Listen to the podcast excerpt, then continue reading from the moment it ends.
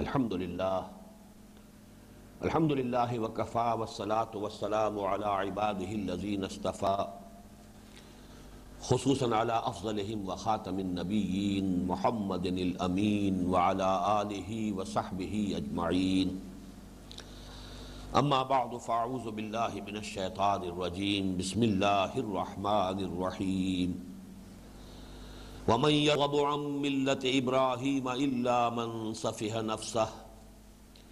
ولقد اصطفيناه في الدنيا وإنه في الآخرة لمن الصالحين. إذ قال له ربه أسلم قال أسلمت لرب العالمين. ووصى بها إبراهيم بنيه ويعقوب يا بني إن الله اصطفى لكم الدين فلا تموتن إلا وأنتم مسلمون أم كنتم شهداء إذ حضر يعقوب الموت إذ قال لبنيه ما تعبدون من بعدي قالوا نعبد إلهك وإله آبائك إبراهيم وإسماعيل وإسحاق إلها واحدا ونحن له مسلمون. تلك أمة قد خلت، لها ما كسبت ولكم ما كسبتم ولا تسألون عما كانوا يعملون. صدق الله العظيم. رب اشرح لي صدري ويسر لي أمري واحلل عقدة من لساني يفقهوا قولي. اللهم ربنا ألهمنا رشدنا واعذنا من شرور أنفسنا. اللهم ارنا الحق حقا وارزقنا اتباعه وارنا الباطل باطلا وارزقنا اجتنابه اللهم وفقنا لما تحب وترضى آمین یا رب العالمین سورہ بقرہ کے سولہویں رکوع کی ابتدائی آیات ابھی میں نے تلاوت کی ہیں لیکن اس سے قبل کہ ہم ان آیات کا مطالعہ کریں پندرہویں رکوع کی آخری آیت کے ضمن میں ابھی ہمیں مزید غور کرنا ہے۔ یہ آیت اس اعتبار سے نہایت اہم ہے کہ اس میں نبی اکرم صلی اللہ علیہ وسلم کے بنیادی طریقہ کار اور اس کو سمجھ لیجیے بنیادی طریقہ کار سے مراد کیا ہے۔ بہرحال، اس بنیادی طریقہ کار کی وضاحت چار اصطلاحات کے حوالے سے ہوئی ہے۔ بنیادی طریقہ کار سے میری مراد یہ ہے کہ نبی اکرم صلی اللہ علیہ وسلم نے ایک عظیم انقلاب برپا کیا، تاریخ انسانی کا عظیم ترین انقلاب۔ یہ وہ حقیقت ہے جسے دنیا تسلیم کرتی ہے، دشمنان اسلام نے مانا ہے۔ اور خاص طور پر اس دور میں جو حقائق اب کچھ رفتہ رفتہ اجاگر ہو رہے ہیں۔ اسلام کے بارے میں، حضور صلی اللہ علیہ وسلم کی شخصیت مبارکہ کے بارے میں جو حجابات پڑے ہوئے تھے، ڈال دیے گئے تھے، بڑی سازش کے طور پر۔ رفتہ رفتہ وہ اٹھ رہے ہیں۔ حقیقت منکشف ہو رہی ہے۔ یا یوں کہیے کہ حقیقت اپنے آپ کو منوا رہی ہے۔ تو اسی کا ایک مظہر یہ ہے کہ حضور کے بارے میں صلی اللہ علیہ وسلم اب زیادہ اعتراف کیا جا رہا ہے دنیا میں کہ آپ کا اس اعتبار سے بہت اونچا مقام ہے کہ تاریخ انسانی میں ایک بہت بڑی تبدیلی، بہت بڑا انقلاب ہے کہ جو آپ کے ذریعے سے رونما ہوا۔ اس کا میں نے حوالہ دیا ہے کہ اس صدی کے آغاز میں تو یہ بات ایک ہندو کمیونسٹ نے کہی تھی، ایم این رائے نے ہسٹوریکل رول آف اسلام اور یہ اسی شہر میں بریڈ لا ہال یہاں کوئی ہوتا تھا شاید اب وہ بالکل یا کھنڈر بن چکا ہے یا اس کی جگہ کوئی اور عمارت کا تعمیر ہو چکی ہو۔ اس میں لیکچر دیا تھا ایم این رائے نے ہسٹوریکل رول آف اسلام وہ کتاب اب بھی چھپتی ہے، بھارت میں بامبے کا ایک پبلشنگ ہاؤس ہے، وہ چھاپتا ہے۔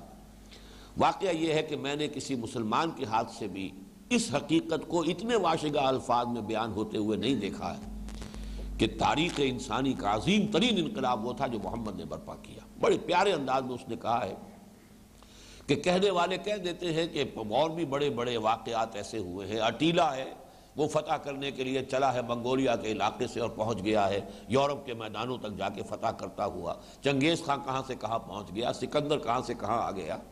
لیکن یہ کہ اسلام کی جو فتوحات کا معاملہ تھا، یہ قطر اس کیٹیگری کی شے نہیں ہے۔ اسلام کے ذریعے سے ایک نئی تہذیب، نیا تمدن، نیا نظام دنیا میں آیا ہے، روشنی پھیلی ہے۔ یہ کوئی بروٹ ملٹری فورس نہیں تھی، بلکہ ایک بہت بڑی انقلابی تحریک تھی، جسے دنیا کو ایک نئی تہذیب دی ہے، ایک نیا تمدن دیا ہے۔ اس حوالے سے جیسا کہ میں نے عرض کیا ہے، یہ حقیقت یا انیس سو بیس میں اس نے کہی تھی۔ یا انیس سو اسی میں پھر کتاب چھپی ہے یہ اس صدی کے یوں سمجھیے کہ بیس، بیسواں سال وہ تھا اور آخر سے بیسواں سال بنے گا یہ انیس سو اسی۔ جو مینہٹن میں کتاب چھپی، the hundred. Selection and gradation of the hundred most effective personalities of the human history جو بھی عظیم ترین انسان ہے جنہوں نے تاریخ انسانی کے دھارے کے رخ کے اندر کوئی اس کے رخ کو موڑا ہے۔ وہ ان میں سے سو کا اس نے انتخاب کیا، پھر گریڈیشن کی، ان میں سب سے اونچا کون؟ ڈاکٹر مائیکل ہارٹ اس کے مصنف ہیں اور نمبر ایک پر وہ حضور کو لایا۔ تو یہ تو وہ حقیقت ہے جس کو باندھنے پر اب دنیا مجبور ہو چکی ہے، لیکن جو حقیقت سمجھنے کی ہے وہ یہ ہے کہ انقلاب برپا کرنے کے لیے پہلے انسان درکار ہے افراد درکار ہیں۔ وہ لوگ کہ جو کسی نظریے کو جذب کر لے اپنے اندر۔ اس نظریے ہی وہ یوں سمجھیے کہ وہ اپنے وجود سے نظریہ بن چکے ہیں۔ جب تک مارکسزم لوگوں کے اندر اس درجے صلاحیت نہیں کر گیا تھا کہ وہی انہیں الحق نظر آتا تھا۔ اس وقت تک ظاہر بات ہے کہ وہ انقلاب تو نہیں آ سکتا تھا جس کی بنیاد جو ہے وہ مارکس کا مارکس کا خیال اور نظریہ تھا۔ تو پہلے یہ کہ ایسے لوگ کہ جس کے اندر وہ نظریہ رچ بس گیا ہو۔ پھر یہ کہ وہ صرف ان کے ہاں ذہن اور قول میں نہ، ان کے عمل میں ہو۔ ان کی پرائرٹیز اس کے مطابق طے ہو رہی ہو ان کی زندگی کا رخ اس کے مطابق بن رہا ہو۔ پہلے ایسے لوگوں کو تیار کرنا ہوتا ہے، تب انقلابی عمل جو ہے اس کا آغاز ہوگا۔ یا یہ کہیے کہ اس انقلابی عمل کا پہلا مرحلہ یہ ہے۔ یہ پہلا مرحلہ جو ہے، مردان کار کی تیاری۔ جس کو کہ میں نے ایک جگہ حوالہ دیا ہے، اکبر الہبادی کے شعر کا کہ خدا کے کام دیکھو بعد کیا ہے اور کیا پہلے۔ نظر آتا ہے مجھ کو بدر سے غار ہرا پہلے۔ بدر تو سیرت النبی صلی اللہ علیہ وسلم کی یوں سمجھیے کہ ایک اہم ایونٹ ہے غزوہ بدر۔ بڑا فیصلہ کن ہے، یوم الفرقان ہے۔ لیکن بدر ہوا کیسے؟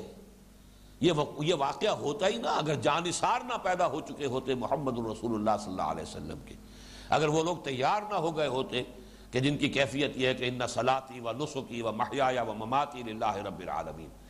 ایسے افراد اگر تیار نہ ہوئے ہوتے تو بدر کا مارکا پیش ہی نہ آتا۔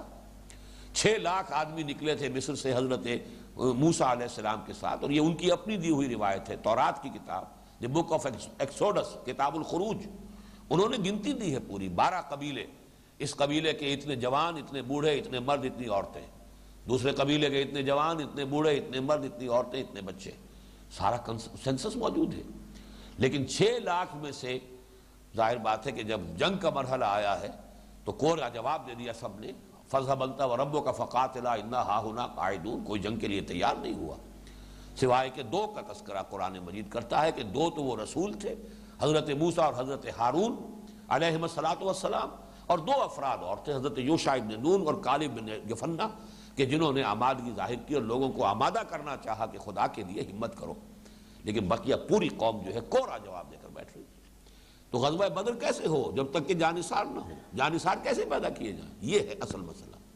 کہ دو حصوں میں اگر اسے کیجیے کہ پہلے مردان کار تیار ہو، پھر وہ ٹکرائیں، پھر وہ جہاد سے، قتال سے، اپنی اپنی جو بھی ایک انقلابی تصادم کی کیفیت ہے، اس سے پھر وہ نظام کو بدلے، انقلاب برپا کریں۔ تو بنیادی طریقہ کار مردان کار کی تیاری ہے۔ لوگوں کو فراہم کرنا، تیار کرنا۔ اس کے لیے جو حضور صلی اللہ علیہ وسلم کا طریقہ کار ہے، وہ چار اصطلاحات میں بیان ہوا ہے اور ان اصطلاحات کی اہمیت یہ ہے کہ چار مقامات پر قرآن مجید میں یہ ریپیٹ ہوا ہے۔ یہ جو یہاں پر دعا کی شکل میں آیا ہے۔ ربنا وجعلنا ربنا وبعث فیہم رسولا منہم۔ یتلو علیہم آیات کا ویعلمہم الکتاب والحکمہ۔ عام طور پر مفسرین جو ہے اس کو ایک کہتے ہیں، تعلیم کتاب و حکمت۔ میں اسے دو میں تقسیم کر رہا ہوں۔ تلاوت آیات، تعلیم کتاب، تعلیم حکمت۔ اور چوتھی چیز ہے وہ یزکیہم یہاں پر ذرا ترتیب جو ہے وہ یہ ہے، نوٹ کر لیجیے۔ ربنا وبعث فیہم رسولا منہم یتلو علیہم آیاتک ویعلمہم الکتاب والحکمہ ویزکیہم انکا انت العزیز الحکیم آگے چل کر اس دعا کی قبولیت کا اعلان جو ہے، وہ اٹھارویں رکو کے اختتام پر آتا ہے۔ کمار صلنا فیکم رسول منکم یتلو علیکم آیاتنا، اب ضمیریں بدل گئیں۔ اب اللہ کی طرف سے بات ہو رہی ہے، یہاں حضرت ابراہیم اور اسماعیل کی طرف سے دعا کی شکل میں تھی۔ یہاں اللہ تعالیٰ کی طرف سے اس دعا کی قبولیت کا اعلان ہو رہا ہے کہ دیکھو تمہارے جد امجد ابراہیم اور اسماعیل ان دونوں کی دعا کو ہم نے قبول فرماتے ہوئے محمد کو بھیج دیا، تم نے مبوس کر دیا صلی اللہ علیہ وسلم۔ کمار صلی فیکم رسول منکم یتلو علیکم آیاتنا وَيُزَكِّيكُمْ وَيُعَلِّمُكُمُ الْكِتَابَ وَالْحِكْمَةِ ترتیب ذرا بدل گئی۔ یہاں یزکیکم جو ہے، پہلے لے آیا گیا، جبکہ حضرت ابراہیم اور حضرت اسماعیل کے دعا میں وہ آخر میں تھا۔ ابتدا میں یتلو علیہم آیات اللہ کی آیات پڑھ کر سنانا، یہ دونوں جگہ وہی ہے۔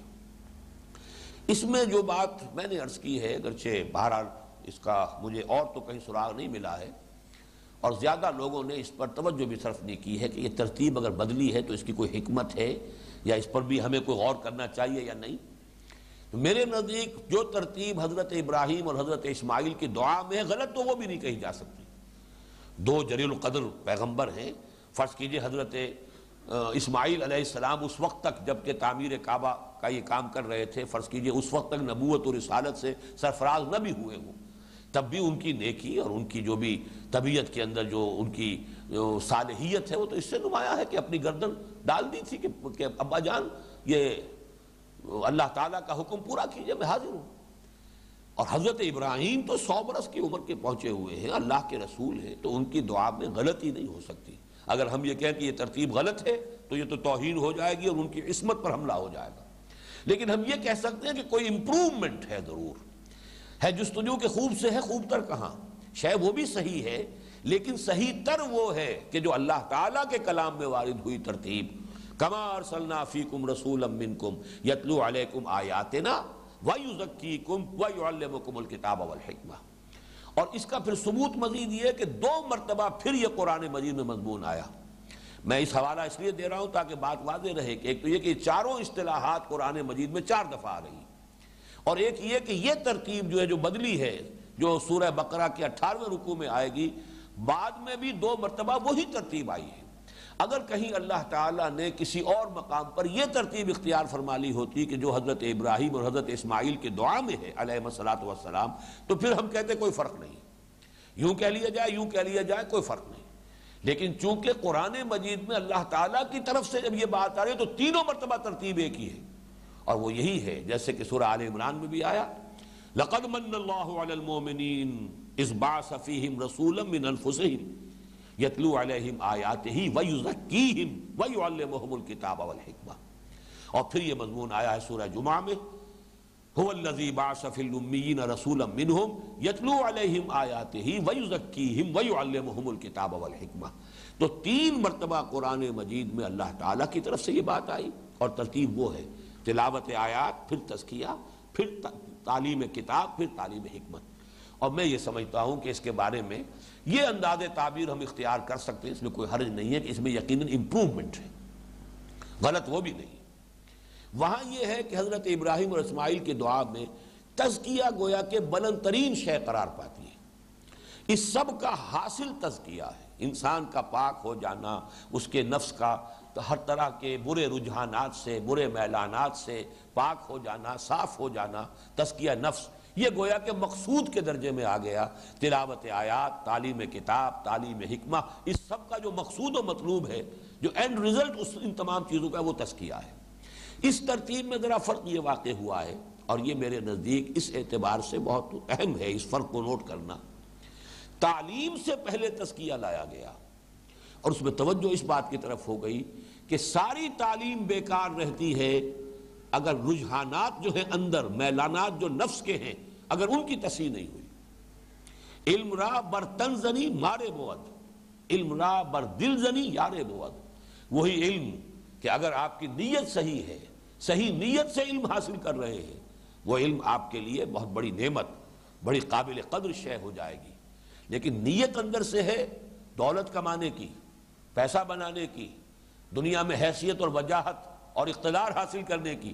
تو یہی علم جو ہے مارے بود یہ سانپ بن کر ڈسے گا۔ یہ بجائے جیسا کہ میں نے پچھلی نشست میں واضح کیا تھا، یہ نعمت نہیں ہوگا، زحمت بن جائے گا۔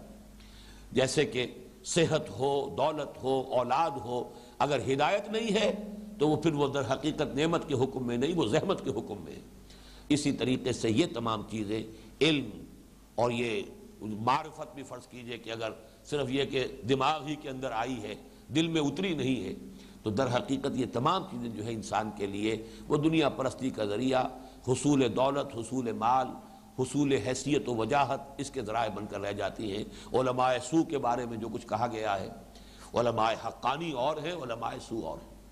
اس اعتبار سے تزکیہ مقدم کیا گیا تینوں جگہوں پر جہاں پر اللہ تعالیٰ کی طرف سے بات آئی۔ ان چیزوں میں جو منطقی ربط ہے، میں نے بہت ہی اجمال کے ساتھ تو بات عرض کر دی تھی پچھلے نشست میں۔ اور میں نے ذرا اس پر تفصیل سے بحث کی ہے، میرا ایک چھوٹا سا کتاب چاہے نبی اکرم صلی اللہ علیہ وسلم کا مقصد بیست اور انقلاب نبوی کا اساسی منہاج۔ اس میں تین مضامین ہیں، جن میں سے پہلے دو تو اس آیت سے گفتگو کرتے ہیں الذی ارسل رسولہ بالہدا ودین الحق لیظہرہ علی الدین کلی حضور کا مقصد بیست انقلاب ہے، حضور کا مقصد بیست دین کا غلبہ ہے۔ دین کو غالب کرنا ہے، نافذ کرنا ہے، قائم کرنا ہے۔ لیکن اس کے لیے انقلاب لازم ہے۔ انقلاب کے کچھ تو مراحل وہ ہیں جو بعد میں آتے ہیں۔ ان سے بحث نہیں کی گئی۔ جو اساسی منہاج ہے یعنی انسان بنانے کا کام، انسان فراہم کرنا اس انقلاب کے لیے، وہ اساسی منہاج جو ہے، اس میں میں نے اس مضمون میں جو تیسرا مضمون ہے، اس کتاب میں اسی آیت مبارکہ میں جو چار اصطلاحات وارد ہوئی ہیں۔ ان پر تفصیل سے اپنی رائے جو ہے بیان کی ہے کہ در حقیقت یہ پروسیس ہے محمد الرسول اللہ صلی اللہ علیہ وسلم کی بیسک میتھوڈالوجی ہے۔ اس کے ذریعے سے آپ نے وہ مردان کار تیار کیے ہیں کہ پھر جنہوں نے جو بھی ان کی جد و جہد، ایثار، قربانی اور جس طرح سے انہوں نے اپنے آپ کو تن فروشی، جاں فروشی کے ساتھ انہوں نے اپنے آپ کو اس کام کے لیے لگا دیا، کھپا دیا، تو انقلاب برپا ہوا۔ وہ پروسیس جو ہے وہ علیحدہ ہے، وہ منہج انقلاب نبوی میں اس کا مطالعہ کیجیے گا۔ لیکن اساسی منہاج پر نہایت مختصر تحریر میری اس کتابچے میں شامل ہے۔ یہاں میں اب صرف اشارے کر رہا ہوں۔ اور اس کے لیے بہترین طریقہ یہ ہے کہ کسی ایک انڈیویجول کا تصور کیجیے۔ آپ کسی ایک شخص کو بدلنا چاہتے ہیں، یہ بھی تو انقلاب ہے۔ ایک شخص جو ہے، اس کی سیرت کچھ اور ہے، دنیا پرستی میں لگا ہوا ہے، یا فرض کیجیے کسی اور بھی کہیں پستیوں میں، اخلاقی پستیوں میں مبتلا ہے، نظریات بھی غلط ہیں، آپ چاہتے ہیں کہ وہ مومن و مسلم بن جائے، اللہ کے راستے پر آئے، دعوت اللہ کا ہدف یہی تو ہے۔ ہو سکتا ہے آپ کا حقیقی بھائی ہو، آپ کا دل کڑ رہا ہے کدھر جا رہا ہے، میں کسی طرح اسے سیدھے راستے پر لاؤں۔ یہ سیدھے پر راستے پر لانے کا مطلب یہ کہ آپ اسے بدلنا چاہتے ہیں، اس کی زندگی کا رخ اس کے طور اتوار اس کے شب و روز اس کی پسند ناپسند اس سب کے اندر انقلاب لانا ہے آپ کو۔ اگر آپ ایک شخص کو بدلنا چاہتے تو کیا کرنا پڑے گا آپ کو؟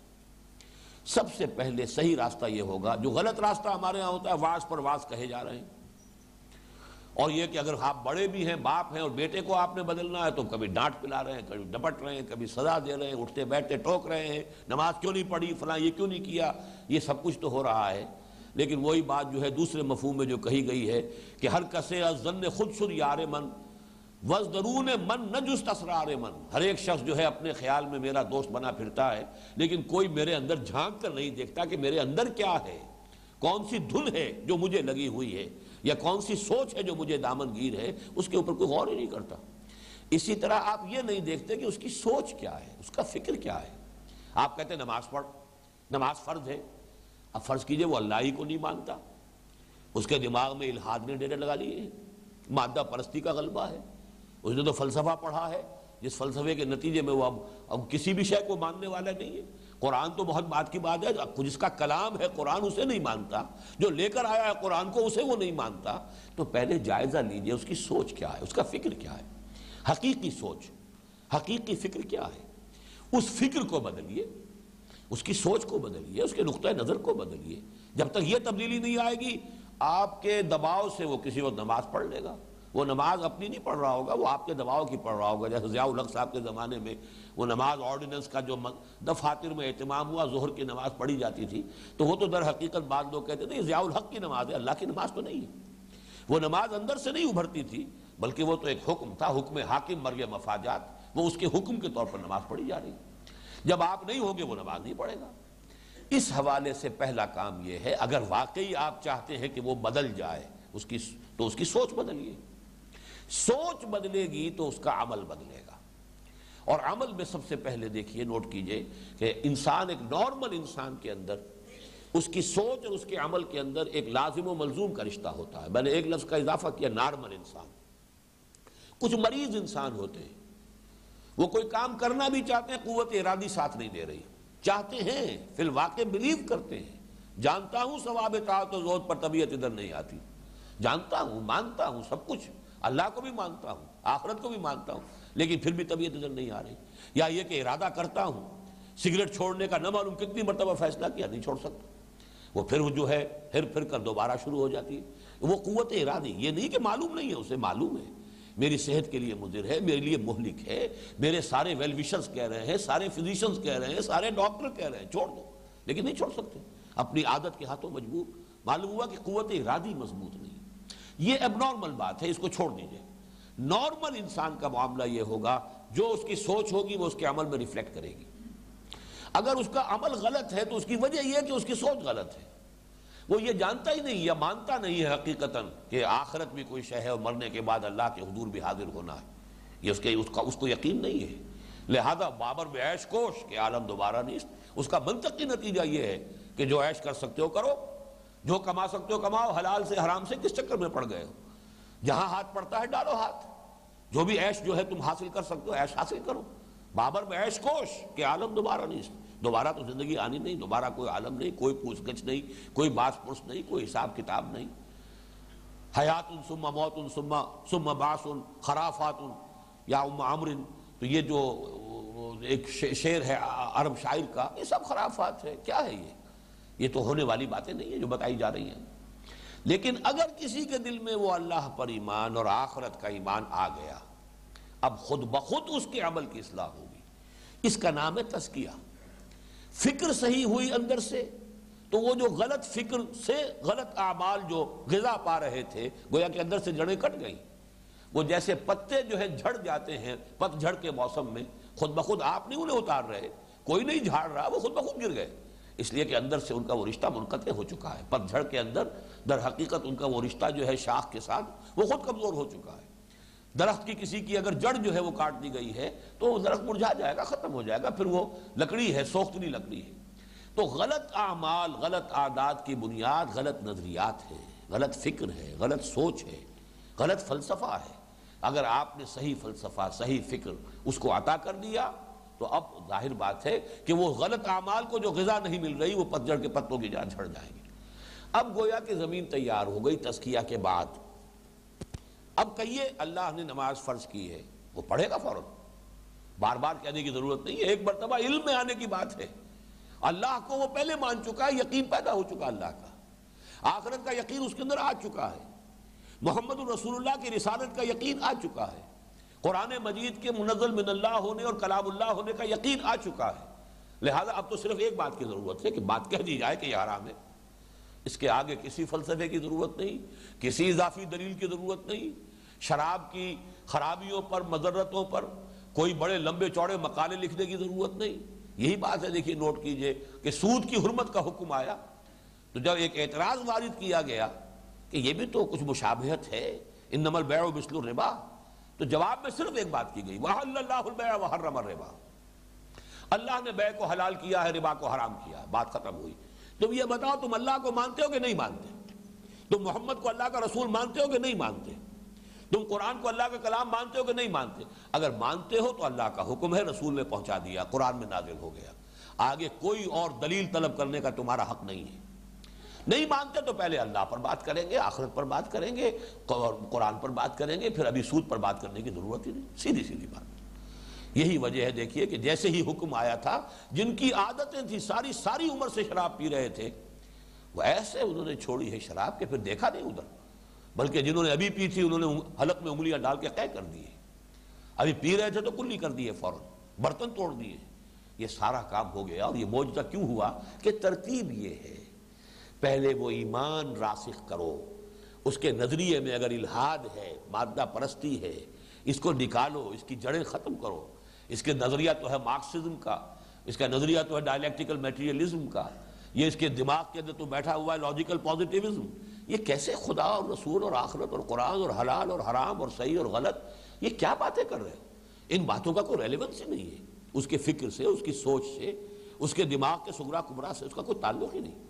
تو پہلے یہ ترتیب اگر ہے، تو اب صرف بتا دینا کافی ہے کہ یہ حلال ہے، یہ حرام۔ یہ جائز ہے، یہ ناجائز۔ اس کے بعد ہے اصل میں جو اس، یہ تو ہے گویا کہ ایک فرد کی تکمیل کے درجے میں تو یہ بات مکمل ہو گئی۔ اب بتاؤ کتاب یہ حکم ہے، یہ نماز فرض ہے، یہ چیز حرام ہے۔ آگے کچھ لوگ ہوتے یہ سب لوگ نہیں ہوتے۔ جن میں استعداد ہو کہ وہ جو اصول ہیں ان احکام کے پیچھے ان کو پہچانے۔ یہی وہ لوگ ہیں کہ جن کو پھر بعد میں مجتہد کہا گیا ہے۔ مجتہد کون ہوتے ہیں؟ اصول شریعت کو جنہوں نے پہچان لیا۔ مقاصد شریعت کو پہچان لیا، لہذا اشتہاد کر سکتے ہیں۔ ایک نئی سچویشن میں وہ صحیح صحیح جو فیصلہ ہونا چاہیے اس تک پہنچ جائیں گے۔ اس لیے کہ انڈر لائن پرنسپل ان کے علم میں۔ وہ جانتے ہیں شریعت کے مقاصد کیا ہے اگر کوئی شخص نہیں جانتا ہے یہ، تو ٹھیک ہے، وہ حکم پر تو عمل کرے گا۔ اس درجے میں تو اس کا عجر و ثواب، اس کا اللہ کیا محفوظ ہے۔ لیکن یہ کہ اس کے اندر وہ باطنی بصیرت پیدا نہیں ہوگی کہ پھر وہ کسی اور نئے حکم کو بھی خود تلاش کر سکے۔ لیکن اگر یہ انسائٹ پیدا ہو چکی جس کے لیے میں نے پچھلے نشست میں آپ کو بتایا تھا کہ شیخ الہند نے لفظ استعمال کے تہ کی باتیں۔ وہ ہر شے کی بنیاد میں کوئی چیز کار فرما ہوتی ہے، کوئی اس کے مقاصد ہے کوئی اس کی حکمت ہے۔ اگر یہ پہچان لیں تو پھر وہ انٹرنل الائنمنٹ اتنی ہو جاتی ہے انلائٹنمنٹ اتنی بصیرت باطنی حاصل ہو جاتی ہے کہ پھر انسان خود اپنا راستہ دیکھتا ہے اور اشتہاد کرتے ہوئے آگے چلتا ہے۔ اور یہ نوٹ کر لیجیے، اس امت کے لیے یہ انتہائی اہم شے تھی۔ اس لیے کہ نبوت ختم ہو گئی۔ اللہ تعالیٰ نے ہدایت جو قرآن کے اندر دے دی ہے، اب وہی کی راستے سے تو کوئی مزید ہدایت آنے والی نہیں۔ کوئی نیا مسئلہ اس میں شریعت کا حکم کیا ہے، وہی کی کھڑکی نہیں کھلے گی بتانے کے لیے کہ اس نئے مسئلے میں حکم یہ ہے۔ یہ سارا حکم امت کو خود تلاش کرنا ہے، اجتہاد کرنا ہے۔ ان اصولوں کو سمجھ کر، ان مقاصد کو سمجھ کر۔ ان میں اولیت کس شے کو ہے، ثانوی شے کیا ہے؟ اصل اور جڑ کی حیثیت کس کی ہے؟ فرا کون سی ہے؟ ان کو سمجھنا یہ ہے در حقیقت حکمت۔ یہ گویا کہ تعلیم و تربیت نبوی کا درجہ تخصص ہے۔ یہ اسپیشلائزیشن کا سٹیج ہے محمد الرسول اللہ کی تعلیم و تربیت کا، جس میں انسان میں وہ اشتہادی بصیرت پیدا ہو جائے یہ پروسیس ہے افراد کو بدلنے کی۔ اب یہ کہ اسی کو ذرا پھیلا لیجیے۔ ہیومن سوسائٹی انسانی معاشرہ یہ بھی در حقیقت ایک فرد کی طرح بیہیو کرتی ہے۔ اس لیے کہ اس میں بھی ایک برین ٹرسٹ ہوتا ہے، اس معاشرے کا برین ٹرسٹ آج کل تو لفظ بڑے بڑے استعمال ہوتے ہیں تھنک ٹینک بنتے ہیں، لیکن یہ کہ اس سے ذرا علیحدہ کر کے برین ٹرسٹ ہر سوسائٹی کا ایک برین ٹرسٹ ہے۔ ایک انٹلیکچوئل ایلیٹس کا انٹیلیجنسیا کا ایک طبقہ ہے۔ سوچنے کا کام وہ کرتا ہے، عام لوگ نہیں کرتے۔ عام لوگوں کی حیثیت جو ہے، وہ جیسے ہمارے جسم میں ہاتھ پاؤں ہیں۔ حرکت کرنا، بھاگنا، دوڑنا، پکڑنا، کسی شے سے کام کرنا، یہ باقی تمام ہاتھ پاؤں سے ہوں گے، لیکن فیصلہ یہ یہاں ہوتا ہے۔ کدھر جانا ہے؟ اس کا فیصلہ دماغ سے ہوگا۔ البتہ جب فیصلہ ہو جائے جانا ہے، اب یہ قدم آپ کو لے کر چلیں گے۔ اسی طریقے سے کس شے کو پکڑنا ہے؟ کس شے کو ہاتھ نہیں لگانا؟ یہ سانپ ہے، اس کو مت چھونا۔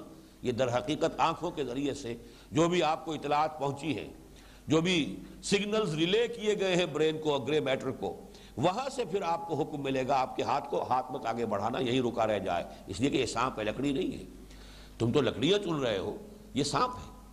اس اعتبار سے کسی سوسائٹی میں جب تک کہ اس کے انٹلیکچوئل ایلیٹ کو آپ کنورٹ نہیں کریں گے، اس میں ایک مضبوط نیوکلیس ایمان کی بنیاد پر پیدا نہیں ہوگا۔ وہ سوسائٹی ایز اے ہول کبھی کوئی تبدیلی قبول نہیں کرے بس یہ ترتیب جو ہے انفرادی سطح پر بھی، اجتماعی سطح پر بھی اسے سامنے رکھیے۔ یتلو علیہم آیات کا یا آیات ہی۔ تلاوت کرتا ہے ان پر اللہ کی آیات۔ اور جیسا کہ میں نے عرض کیا آگر آیات بھی قرآن کی ہیں، کتاب کا لفظ بھی قرآن کے لیے ہے۔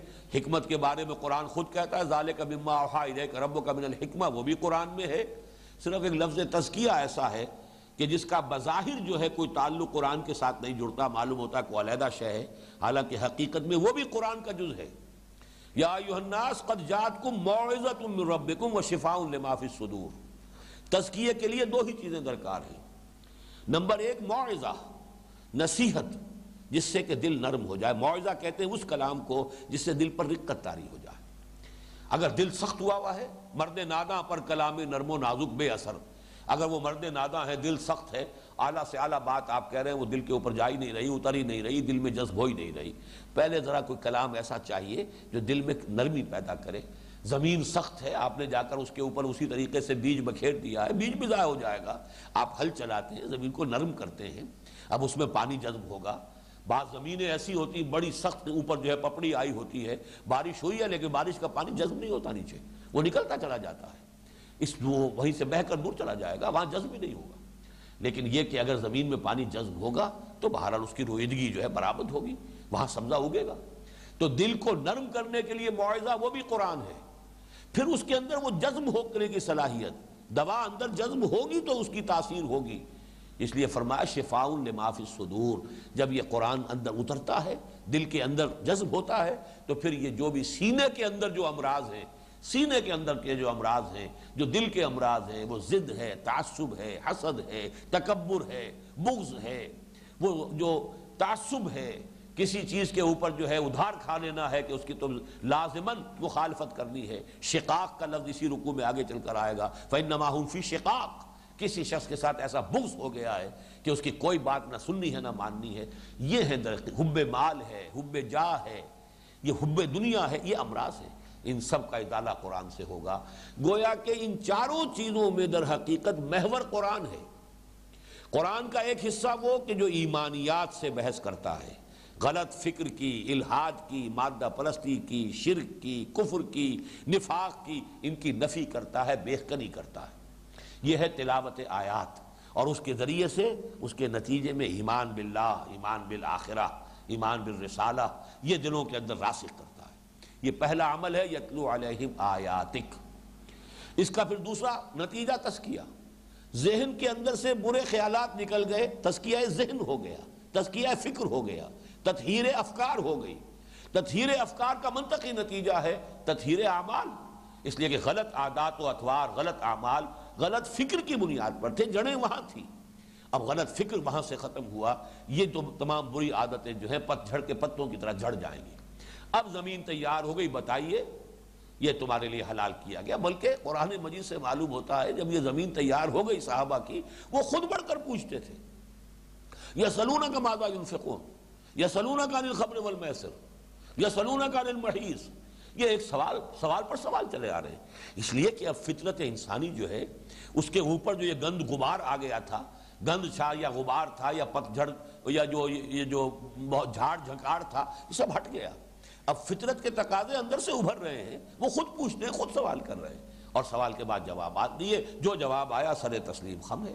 یا جو حکم آیا، تعمیل کے لیے تیار ہے زمین تو پہلے سے تیار ہے، آپ نے بیج ڈالا، اب وہاں سے آپ کو لہلاتی فصل مل جائے گی۔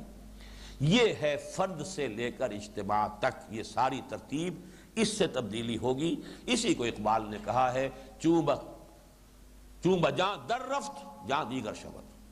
جب یہ قرآن کسی کے اندر اتر جاتا ہے، فاش گویم آنچے در دل مزمرست، ہی کتابیں نیز چیزیں دیگر است۔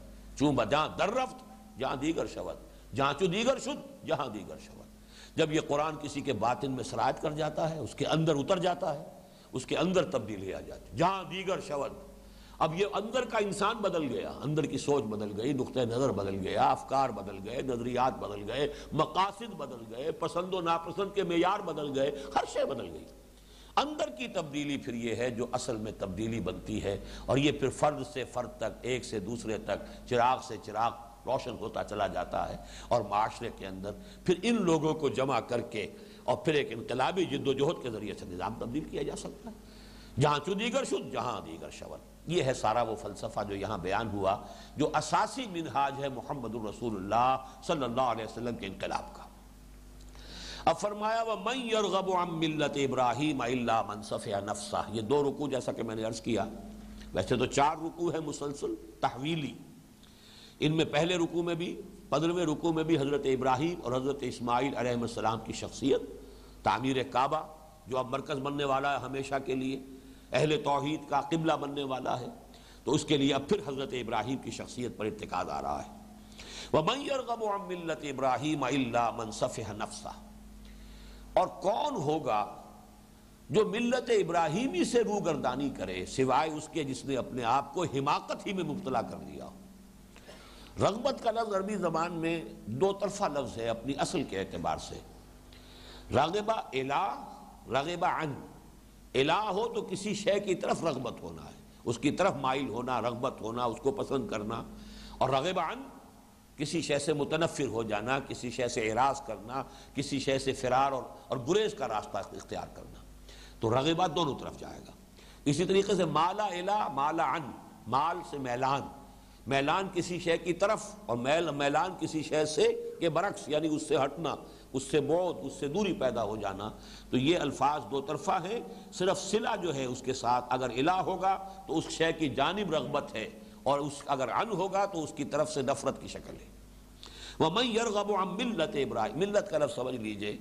اگرچہ یہ تقریباً دین کے ہم معنی ہے اس کی لغوی اصل کے اعتبار سے تو بڑی لمبی چوڑی بحثیں ہیں۔ املال کے معنی لکھوانا بھی ہے۔ جیسا کہ آئے گا اسی سورہ مبارکہ میں آخر میں جا کر۔ جو آیت الدین ہے، فَلْيُمْلِل، تو املا کرائے۔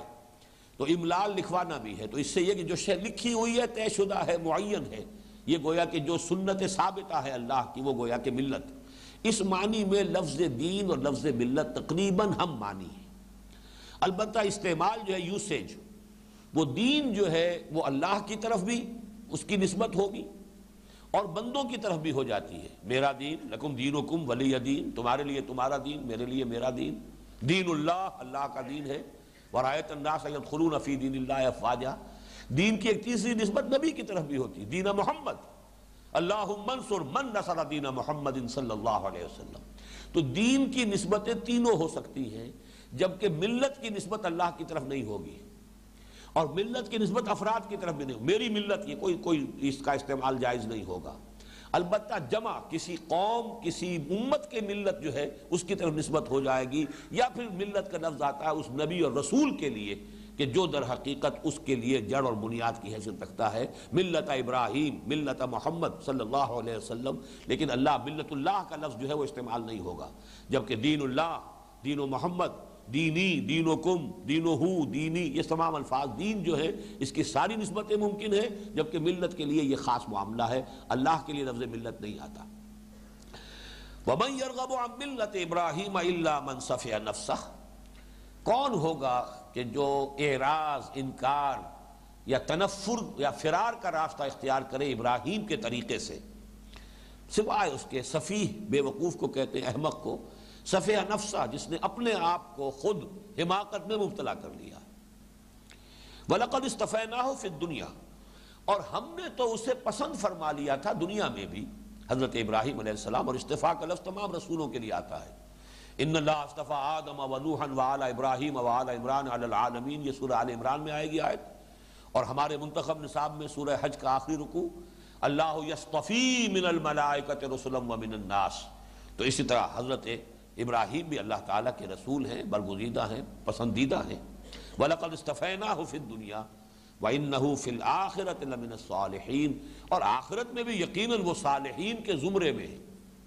صالحین جو ہے اصل میں تمام پوری جماعت کے لیے آ جاتا ہے۔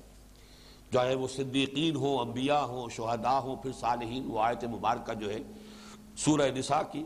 فَأُولَائِكَ مَعَ الَّذِينَ عَنَمَ اللَّهُ عَلَيْهِ مِنَ النَّبِيِّينَ وَالصِّدِّيقِينَ وَالشُّهَدَاءِ وَالصَّالِحِينَ۔ تو وہاں صالحین ایک کیٹیگری بھی ہے سٹارٹنگ پوائنٹ بھی ہے۔ سب سے نیچے بیس لائن صالحین، اس سے اوپر شہداء کا رتبہ ہے، اس سے اوپر صدیقین کا مقام ہے اور اس سے اوپر سب سے بلند انبیاء کرام کا مقام ہے۔ لیکن ان سب کو بھی چونکہ بیس لائن صدیقی جو صالحیت ہے، تو گویا کہ سب کے سب صالحین میں اس لفظ کے اندر سب مشترک ہوں گے، سب شامل ہوں گے۔ اس قال له ربه اسلم، قال اسلمت لرب العالمین۔ یہاں پر یا تو جب جو آیا ہے، یاد کرو جب۔ لیکن یہاں جب کے آگے یا تو جب جب کہیے یا جب کبھی یہ اضافہ کریں گے تب اس کا مفہوم ادا ہوگا۔ اس قال له ربه اسلم، جب بھی کہا اس سے اس کے رب نے، فرما برداری اختیار کرو۔ اب یہ نیا حکم آیا ہے تابداری اختیار کرو۔ قال اسلمت لرب العالمین۔ فوری اس کا جواب، اس کا طرز عمل یا اس کے جو یوں سمجھیے تصویر حال، ان کا طرز عمل یہ رہا۔ کہ میں اپنا سر جھکاتا ہوں اسلم تو رب العالمین، سر تسلیم خم کر رہا ہوں۔ اس ہستی کے سامنے جو تمام جہانوں کی مالک اور پالنہار اور پروردگار ہے جب جب ایسا ہوا، یہاں پھر نوٹ کر لیجیے، اسلام کا وہ مفہوم جو میں نے پچھلی نشست میں بھی عرض کیا تھا کہ اسلام اگر آپ ویسے لائیں گے تو بیس لائن ہے۔ اس سے اوپر ایک رتبہ ایمان، اس سے اوپر احسان۔ لیکن یہ کہ یہ اسلام یہاں جو لفظ آ رہا ہے، وہ در حقیقت ان تمام مراتب کو سمیٹے ہوئے ہے۔ جیسے صالحین میں وہ تمام مراتب آ گئے کہ جو انبیاء اور صدیقین اور صالحین کے ہیں، لفظ صالحین میں وہ سب شامل ہو گئے۔ ایسے ہی یہاں پر لفظ، ان دونوں رکوعوں میں لفظ اسلام اس معنی میں آیا ہے، جو اصل حقیقت ہے اسلام کی۔ ہما تن ہما وجوہ، سر تسلیم خم کر دینا۔ قال اسلم تو رب العالمین۔ یہ گویا کہ وہی بات ہو گئی جو پچھلے رکوع میں آئی تھی وَإِذِبْ تَلَا إِبْرَاهِيمَ رَبُّهُ بِكَلِمَاتٍ فَاتَمَّهُ اور یاد کرو جبکہ آزمایا ابراہیم کو اس کے رب نے بڑی بڑی باتوں میں، بڑے بڑے امتحانات میں ڈالا، اس نے ان سب کو پورا کیا، وہ سب میں پورا اترا۔ وہی بات یہاں اس معنی میں آ گئی۔ اس قال له ربه اسلم جب جب کہا اس کے رب نے اس سے کہ اطاعت کر، سر جھکا دے۔ قال اسلم تو رب العالمین ہمیشہ اس کا طرز عمل یہی رہا۔ خواہ کوئی حکم تھا خواہ سو برس کے بوڑھے کو، تیرہ برس کے اکلوتے بیٹے کے ذبح کرنے کا حکم آیا ہے، سر تسلیم خم رہا۔ وہاں بھی لفظ اسلام آیا ہے، نوٹ کیجیے۔ فلما اسلما وتلہ للجبین ونادیناہ یا ابراہیم قد صدقت الرؤیا انا کذالک نجزی المحسنین جب دونوں باپ بیٹا نے سر تسلیم خم کر دیا، دونوں نے گردن جھکا دی۔ دونوں نے اپنے رب کے فرمان کو قبول کر لیا، اطاعت کے لیے تیار ہو گئے۔ فلما اسلما اب وہاں تسلیہ کا سیغہ ہے۔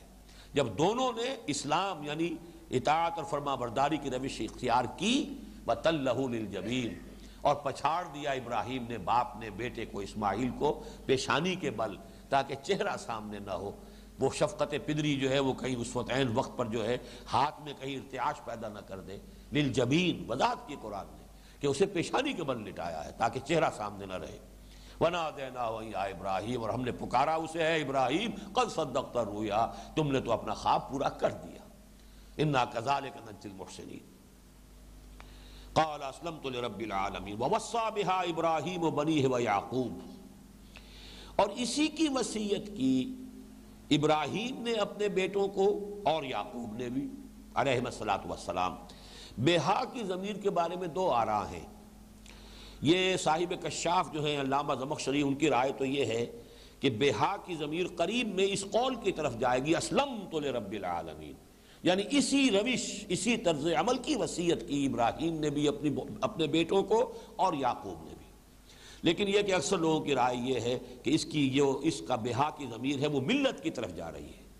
وَمَنْ يَرْغَبُ عَنْ مِلَّتِ إِبْرَاهِيمَ إِلَّا مَنْ صَفِحَ نَفْسَهَ۔ کون ہوگا جو ملت ابراہیمی سے اعراض کرے سوائے اس کے کہ جس نے اپنے آپ کو حماقت میں مطلع کرنے کا فیصلہ ہی کر لیا۔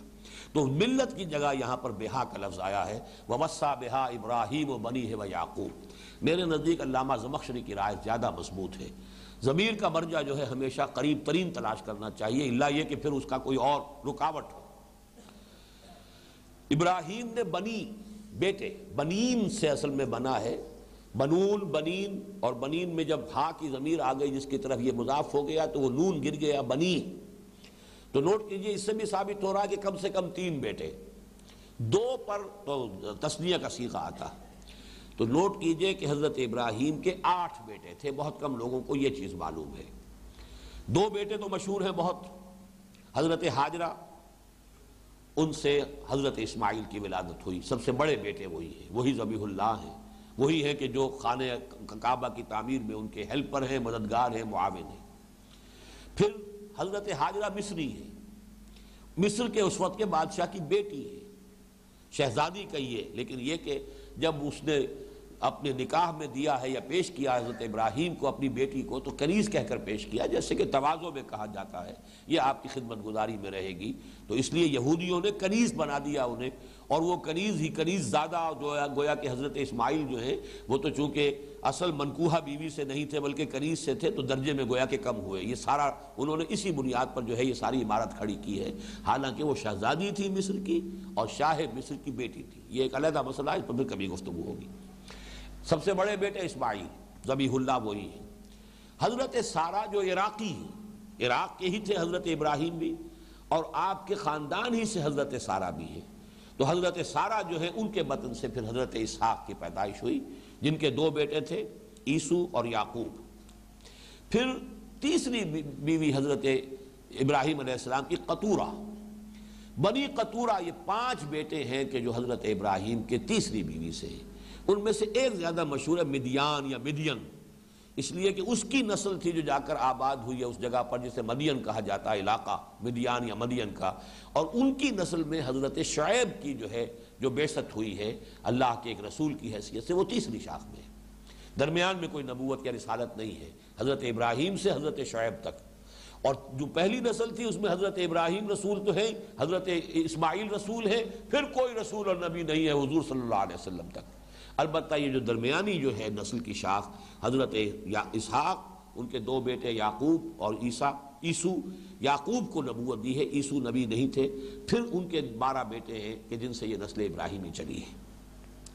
تو وسیعت کی اسی بات کی ابراہیم نے بھی اپنے بیٹوں کو اور یعقوب نے بھی۔ حضرت یعقوب کی چار بیویوں سے بارہ بیٹے تھے۔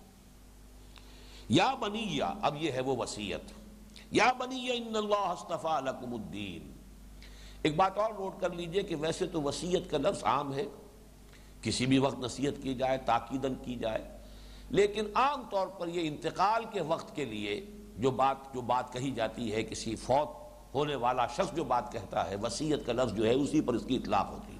اور یہاں آگے ظاہر ہو جائے گا کہ جو حضرت یعقوب کی وسیعت ہے، اس کا تذکرہ ہو رہا ہے۔ اس حضر یعقوب الموت اس قال بنی من بعدی۔ تو معلوم یہ ہوتا ہے کہ جیسے کوئی دولت مند آدمی ہے، مالدار ہے، تو وہ اپنی موت کے وقت جو ہے وہ اپنی دولت اور اثاثے اور ایسٹس اور کس سے کیا لینا ہے، کس سے کیا کس کو کیا دینا ہے، ظاہر بات ہے یہی اس کی اہم ترین شے ہوتی ہے، تو وہ اپنی اولاد کو اسی کے بارے میں مطلع کرے گا۔ یا کوئی خزانہ کہیں پر گاڑ کے رکھا ہوا ہے، تو ظاہر بات ہے مرتے دم بھی نہیں بتائے گا، تو پھر آگے کیسے منتقل ہوگا، وہ تو پھر زمین ہی کا پیبند ہو کر رہ جائے گا۔ تو کسی دولت مند آدمی کے لیے موت کے وقت کی وصیت ہوتی ہے جائیداد کے بارے میں، دولت کے بارے میں، اپنے ایسٹس کے بارے میں۔ حکیم انسان، دانا انسان۔ جیسے کہ حضرت لقمان کا معاملہ بھی جو ہے، وہ در حقیقت وسیعت ان کے انتقال کے وقت ہی کی معلوم ہوتی ہے کہ حضرت لقمان نے اسقال لقمان البن وهو يعظه یا بني لا تشرك بالله اسی طریقے سے یہ وصیتیں جو ہیں حضرت ابراہیم، حضرت حضرت یعقوب کی، بلکہ تورات میں تو اس کا ذکر نہیں ہے۔ البتہ یہ کہ اخبار یہود کے اپنے جو اقوال ہیں، ان میں ان کا ذکر موجود ہے۔ اور گینزبرگ نے ایک کتاب لکھی ہے کہ یہود کی جو ٹیلز اینڈ سٹوریز ہیں، جوش سٹوریز، اس میں جو ہے ان چیزوں کا تذکرہ اس نے کیا ہے۔ اور تقریباً یہی الفاظ جو آگے آ رہے ہیں، یہ اس کے اندر موجود ہیں۔ یا بنی ان اللہ استفا لکم الدین۔ اے میرے بیٹو، اللہ نے تمہارے لیے دین کو پسند کر لیا ہے۔ الدین، اب یہاں پھر دیکھیے، الف لام یہاں لگا ہوا ہے۔ یہاں پر گویا کہ محود ایک دین، وہ دین اسلام ہے۔ ان الدین عند اللہ اسلام اس کی وضاحت آگے بھی ہو رہی ہے۔ فلا تموتن الا وانتم مسلمون۔ تو دیکھنا، ہرگز موت نہ آنے پائے تمہیں۔ اب یہاں دیکھیے، تموتن، ہرگز مت مرنا۔ لیکن یہاں مراد کیا ہے؟ موت جو ہے، در حقیقت وہ تو انسان کے اختیار میں نہیں ہے۔ نہ اسے یہ اختیار ہے کہ وہ کب آئے اور کب نہ آئے۔ تو موت نہ آنے پائے تمہیں، مگر حالت فرما برداری میں۔ یہاں پر اسلام کا ترجمہ کر کر کے لوگ اسلام کی حالت میں موت آئے، تو اس آیت کی حقیقت جو ہے، وہ اسے گویا کہ گزر جاتے ہیں، بغیر اس پر غور کیے۔ اسلام تو ہم سب کے سب مسلمان ہیں۔ یہ سب جو مرتے ہیں، ہمارے عزیز، رشتہ دار، تمام مسلمان دنیا میں حالت اسلام ہی میں مر رہے ہیں۔ سب کے سب مسلمان ہیں، نماز جنازہ پڑھی جا رہی ہے۔ لیکن حقیقت اسلام اسلام کی معنی فرما برداری دیکھنا موت نہ آنے پائے مگر فرما برداری کی حالت میں۔ اور جیسا کہ یہ چونکہ جو خطبہ نکاح حضور کا مسنونہ خطبہ ہے، اس میں جو آیت آتی ہے، پہلی آیت جو آپ پڑھا کرتے تھے خطبہ نکاح میں، یا ایوہ الذین آمنوا اتقوا اللہ حق تقاتہ ولا تموتن الا وانتم مسلمون۔ اس کی وضاحت میں میں، یہ خطبات میں میں تفصیل سے بیان کیا کرتا ہوں۔ اکثر لوگوں نے سنا ہوگا، یہاں بہرحال اس درس کی ضرورت کے لیے میں اسے ریکارڈ کرا رہا ہوں۔ کہ یہ جو اس کا مقصد کیا ہے؟ مطلب کیا ہوا؟ چونکہ موت کا کچھ پتہ نہیں کس لمحے لمحے آ جائے۔ لہذا اگر کسی نے طے کیا ہو کہ مجھے نہیں مرنا مگر فرما برداری کی حالت میں تو ایک ہی شکل ہے کہ کوئی لمحہ بھی نافرمانی میں بسر نہ ہو۔ اس لیے کوئی اختیار تمہارے پاس نہیں، اسی لمحے بہت آ سکتی ہے۔ کس کے پاس یہ یقین ہے کہ میں شراب پی لوں گا؟ اس کی جو بھی سکر اور اس کی جو نشے کی لذت ہے وہ لے کر پھر میں اس سے نکل بھی آؤں گا، پھر توبہ کر لوں گا، پھر آ جائے موت۔ کیا پتہ اسی حالت میں موت آ جائے؟ بڑی حسرت ناک موت ہے، اسرار الحق بجاز بہت بڑے شاعر، لکھنؤ میں، اور موت کس طرح ہوئی؟ آخری جو گھڑیاں ہوتی جن کو آپ small hours of the morning کہتے ہیں، کہیں دو تین بجے کسی شراب خانے سے نکلے ہیں، نشے میں دھت چکرا کر گرے ہیں کروٹ لی ہے، نالی میں گئے، نالی میں ہی موت واقع ہوئی ہے، وہاں سے لاش برآمد ہوئی۔ یہ بھی ہوتا ہے۔ کس قدر حسرتناک موت کس کے پاس گارنٹی ہے کہ میں اس گناہ سے فارغ ہو جاؤں گا؟ پھر توبہ کا بھی مجھے موقع مل جائے گا اور پھر میں موت جو ہے اس وقت تک کے لیے ٹال سکتا ہوں۔ اگر تو طے کرنا کہ نہیں مرنا ہے مگر فرما برداری کی حالت میں تو ایک ہی راستہ ہے اور وہ یہ کہ کوئی لمحہ نافرمانی میں بسر نہ ہو۔ فلا وانتم مسلمون۔ یہ ہے اس کی تاکید کا جو انداز ہے۔ ورنہ تو اس میں کوئی کوئی وزن ہی نہیں ہے، کوئی زور ہی، زور کلام ہی سرے سے نہیں ہے۔ دیکھنا اسلام کی حالت میں مرنا۔ جیسا کہ ہم مر رہے ہیں، سب کے سب جو ہیں مسلمان ہی ہیں جو مر رہے ہیں۔ وہ سود خور بھی مسلمان ہے، شراب خور بھی مسلمان ہے۔ جو بھی کچھ حرام خور ہے، جو بھی کچھ ہے، مسلمان ہے۔ مسلمان تو ہے قانون تو مسلمان ہے۔ لیکن اصل جو یہاں کہنے کا مقصد ہے، وہ اسلام جس کا اوپر ذکر آیا ہے۔ اس قال له ربه اسلم، قال اسلمت لرب العالمین۔ وہ اسلام، سر تسلیم خم رہے، جو حکم آئے۔ فلا تموتن الا وانتم مسلمون۔ ام کنتم شہداء اذ حضر یعقوب الموت۔ اب یہاں پہ کس سے خطاب ہو رہا ہے؟ یہود سے۔ بنی اسرائیل اور یعقوب اب یہ اسرائیل ہے تو رات میں باقاعدہ یہ الفاظ ہیں۔ یعقوب ان کا نام رکھا تھا والد نے۔ اس لیے کہ اصل میں یہ یہ دونوں جڑواں بھائی پیدا ہوئے تھے، عیسو اور یعقوب۔ تو جو بعد میں پیدا ہوئے یعقوب پہلے ولادت ہوئی ہے، ظاہر بات ہے، دو بچے پیدا ہوتے ہیں ایک ہی وقت میں تو ایک پہلے ہے دوسرا بعد میں۔ الفاظ یہ آتے ہیں کہ یعقوب اپنے بھائی عیسو کی ایڑیاں پکڑے ہوئے تولد ہوا۔ اس کی ولادت اس طور سے ہوئی کہ بھائی جو ہے بڑا بڑا شمار ہوگا، وہ چاہے دو منٹ کا فرق ہو۔ وہ بڑا بھائی جو ہے پہلے ولادت ہو گئی تھی، اس کی ایڑیاں پکڑے ہوئے، گویا کہ اس کے بعد، اس کے عقب میں، اس کے پیچھے یعقوب کی ولادت ہوئی، اس کے نام یعقوب ہے۔ لیکن اللہ تعالیٰ نے پھر تورات میں یہ آیت موجود ہے۔ کہ تمہارا نام آئندہ سے اسرائیل ہوگا۔ اب تم اسرائیل کہے جاؤ گے۔ اسرائیل مانوی لفظ ہے، عبداللہ، اسر، اسیر کا لفظ جو جس سے بنا ہے، بندھا ہوا انسان۔ اسی سے اسرا ہے۔ خاندانی بندھن کے اندر جو بندھے ہوئے ایک دوسرے کے ساتھ، وہ ایک اسرا ہے، ایک خاندان ہے۔ اسی سے اسیر ہے کہ جو قید ہے، بندھا ہوا ہے، پابند ہے، کہیں جا نہیں سکتا اپنی آزاد مرضی سے۔ نظر بند ہے کہیں گھر میں یا کسی جیل میں قید ہے۔ تو یہ جو اصر یہاں پر لفظ ہے اسر یہ ہے، بمانی عبد۔ عبد وہی ہے کہ جو بندھا ہوا ہے، پابند ہے۔ جیسا کہ حضور نے فرمایا کہ مسل المومن کا مسل الفرس فی عقیت ہی مومن کی مثال اس گھوڑے کی سی ہے جو اپنے کھوٹے سے بندھا ہوا ہے۔ ایک مومن کو، ایک مسلمان کو تو بہرحال اللہ کے احکام کے کھوٹے سے بندے رہنا ہے۔ تو اسرائیل، ایل اللہ کے لیے ہے اور یہ عبداللہ، یہ گویا کہ اللہ تعالیٰ کی طرف سے انہیں دیا ہوا خطاب ہے۔ ہم کن تم شہدا زدرا یعقوب الموت۔ کیا تم موجود تھے اس وقت جبکہ اسرائیل یعنی حضرت یعقوب کے انتقال کا وقت آیا۔ یہاں موت سے مراد، بین ہی موت جو آخری عمل ہے وہ نہیں ہے، بلکہ مقدمات موت، جبکہ ایک ایسا وقت انسان پر آ جاتا ہے یہ معلوم ہوتا ہے کہ اب روانگی ہے۔ اور وہ ہو سکتا ہے کہ کچھ پہلے ہی سے آثار جو ہیں شروع ہو جاتے ہیں۔ میں نے جیسا کہ پچھلی نشست میں آپ کو بتایا، حضور نے حجت الوداع ہی میں متعدد مواقع پر اس طرح کی بات کہی ہے۔ خضو انی مناسب کا کم فنی مقبوس اور خطبہ شروع کیا ہے تو توجہ سے میری بات سنو۔ گمان ہے کہ شاید دوبارہ اس اس جگہ پر ملاقات نہ ہو۔ تو یہ گویا کہ آثار تھے۔ اس کے بعد غالباً کل اسی دن ہیں حضور کے صلی اللہ علیہ وسلم اس حیات دنیاوی کے۔ بہرحال یہ موت کے جب آثار شروع ہوئے تو حضرت یعقوب نے اب جمع کیا اپنے بیٹوں کو۔ اس قال بنی ہما تعبدون من بعدی۔ جبکہ کہا انہوں نے اپنی اولاد سے، اپنے بیٹوں سے، کس کو پوجو گے میرے بعد؟ یعنی میرے انتقال کے بعد ذرا پورے یہ در حقیقت سوال جو ہے، سوال اس معنی میں نہیں ہے کہ کوئی اس کے لیے کوئی یعنی جواب درکار ہے، بلکہ تاکید کے لیے۔ جواب تو معلوم تھا، اسرائیل حضرت یعقوب کے بیٹے ہیں، اس کے سوا اور کیا کہہ سکتے ہیں؟ لیکن در حقیقت یہ نصیحت کا انداز ہے کمٹمنٹ کروا لینا، بات کو پختہ کروا لینا، قول و قرار حاصل کر لینا جاتے ہوئے اس دنیا سے۔ ماتا من بعدی کس کو پوجو گے؟ کس کی بندگی کرو گے؟ کس کی اطاعت کرو گے؟ قالو نعبد الہ و الہ آبائک ابراہیم و اسماعیل و اسحاق پھر نوٹ کیجیے یہاں حضرت اسماعیل کے نام کو جس طریقے سے حضرت یعقوب، حضرت ابراہیم اور حضرت اسحاق کے مابین، جیسے کہ موتی جو ہے پرو دیا جائے کہ یہ جو تمہارے اجداد ہیں، یہ ایک امت ہے اگلی آیت میں آ جائے گا۔ انہوں نے یہ کہا کہ ہم پوجیں گے آپ کے الہ کو، آپ کا رب، آپ کا معبود، جس کی آپ پرستش کرتے رہے، جس کی آپ بندگی کرتے رہے۔ وہ الہ آبائے کا اور آپ کے آبا کا الہ، ان کا معبود۔ الہ کون ہے اور وہ آبا کون؟ ہے ابراہیم و اسماعیل و اسحاق۔ آپ کے دادا ابراہیم، آپ کے تایا اسماعیل، آپ کے والد اسحاق، آپ کے ان تینوں بزرگوں کے جو جو رب ہے، ایک ہی رب ہے، الہم واحدہ۔ اور یہ کوئی تین رب نہیں ہے، یہ دو رب نہیں ہے، یہ ایک ہی رب ہے، الہم واحدہ۔ ایک ہی الہ، ایک ہی معبود، ایک ہی رب۔ وَنَحْنُ لَهُ مُسْلِمُونَ، اور ہم سب اسی کے اسلام، اسی کی اطاعت، اسی کی فرما برداری اس کا عہد کرتے ہیں، ہم اسی کی فرما برداری کرنے والے ہیں۔ یہاں پر در حقیقت جب اسم کی شکل میں آیا، مسلمون، اسم فائل ہے، تو اسم فائل میں تاکید زیادہ ہوتی ہے۔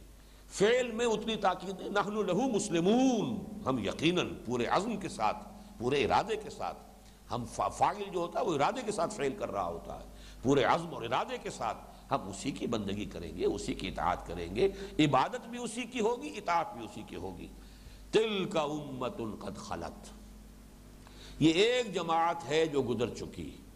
یعنی اسماعیل، ابراہیم، اسحاق، یعقوب، یہ ایک جماعت ہے۔ تم نے دو جماعتیں بنا لیا۔ تم نے اسماعیل کو درمیان سے خارج کر دیا۔ تم نے اپنی تاریخ ہی سے اس کو نکال باہر کیا۔ تم نے اس کے سارے آثار اپنی کتاب میں سے کھرچ دینے کی کوشش کی۔ اگرچہ جیسا کہ میں نے عرض کیا تھا چور کے پیر نہیں ہوتے، کہیں نہ کہیں وہ آثار باقی رہ گئے ہیں کہ جن سے اب بھی اگر کوئی واقع متلاشی حق ہے تو حق تک پہنچ جائے گا۔ لیکن یہ کہ تم نے تو اپنی حد تک کوشش کی ہے کہ اس کے کوئی آثار تورات میں باقی نہ رہے لیکن اصل میں تو یہ جماعت ایک ہے، الہم، واحدہ کو پوجنے والی جماعت۔ تل کا امت ان قد خلط یہ ایک جماعت، ایک گروہ، ایک امت۔ امت کا لفظ بنا ہے اما یا امو سے۔ اما یا امو، قصد کرنا، ارادہ کرنا۔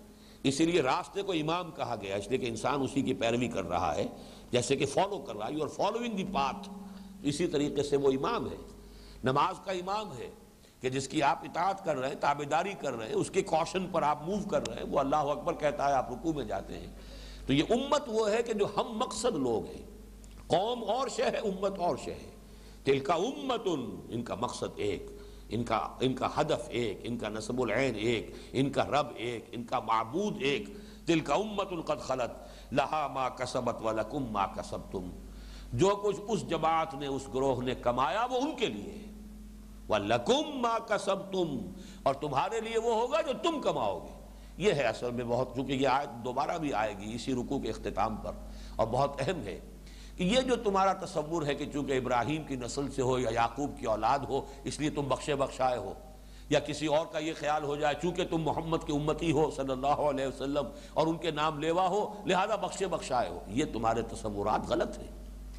انہوں نے جو کمایا، اپنے لیے کمایا۔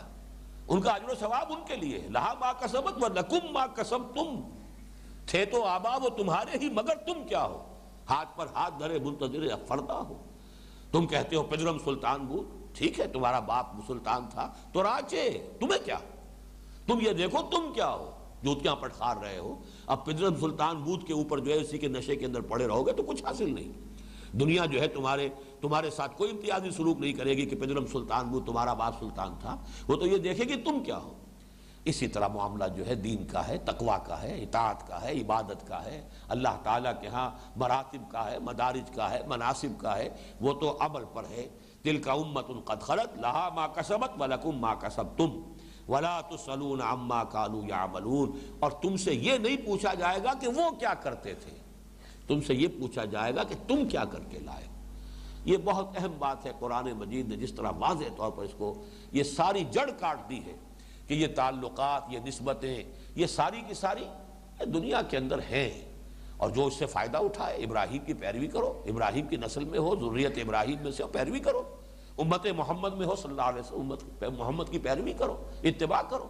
لیکن یہ کہ آگے تو چل کر اپنا عمل، اپنا ایمان۔ بلا من کسب سیئتا واحاطت به خطیئته فاولئک اصحاب النار هم خالدون۔ اور بلا من اسلم وجهه وهو محسن فلاح اجره رب ہی ولا خوف عليهم ولا هم يحزنون۔ دونوں طرف کا معاملہ بالکل واضح ہے۔ بارک اللہ لی ولکم فی القرآن العظیم۔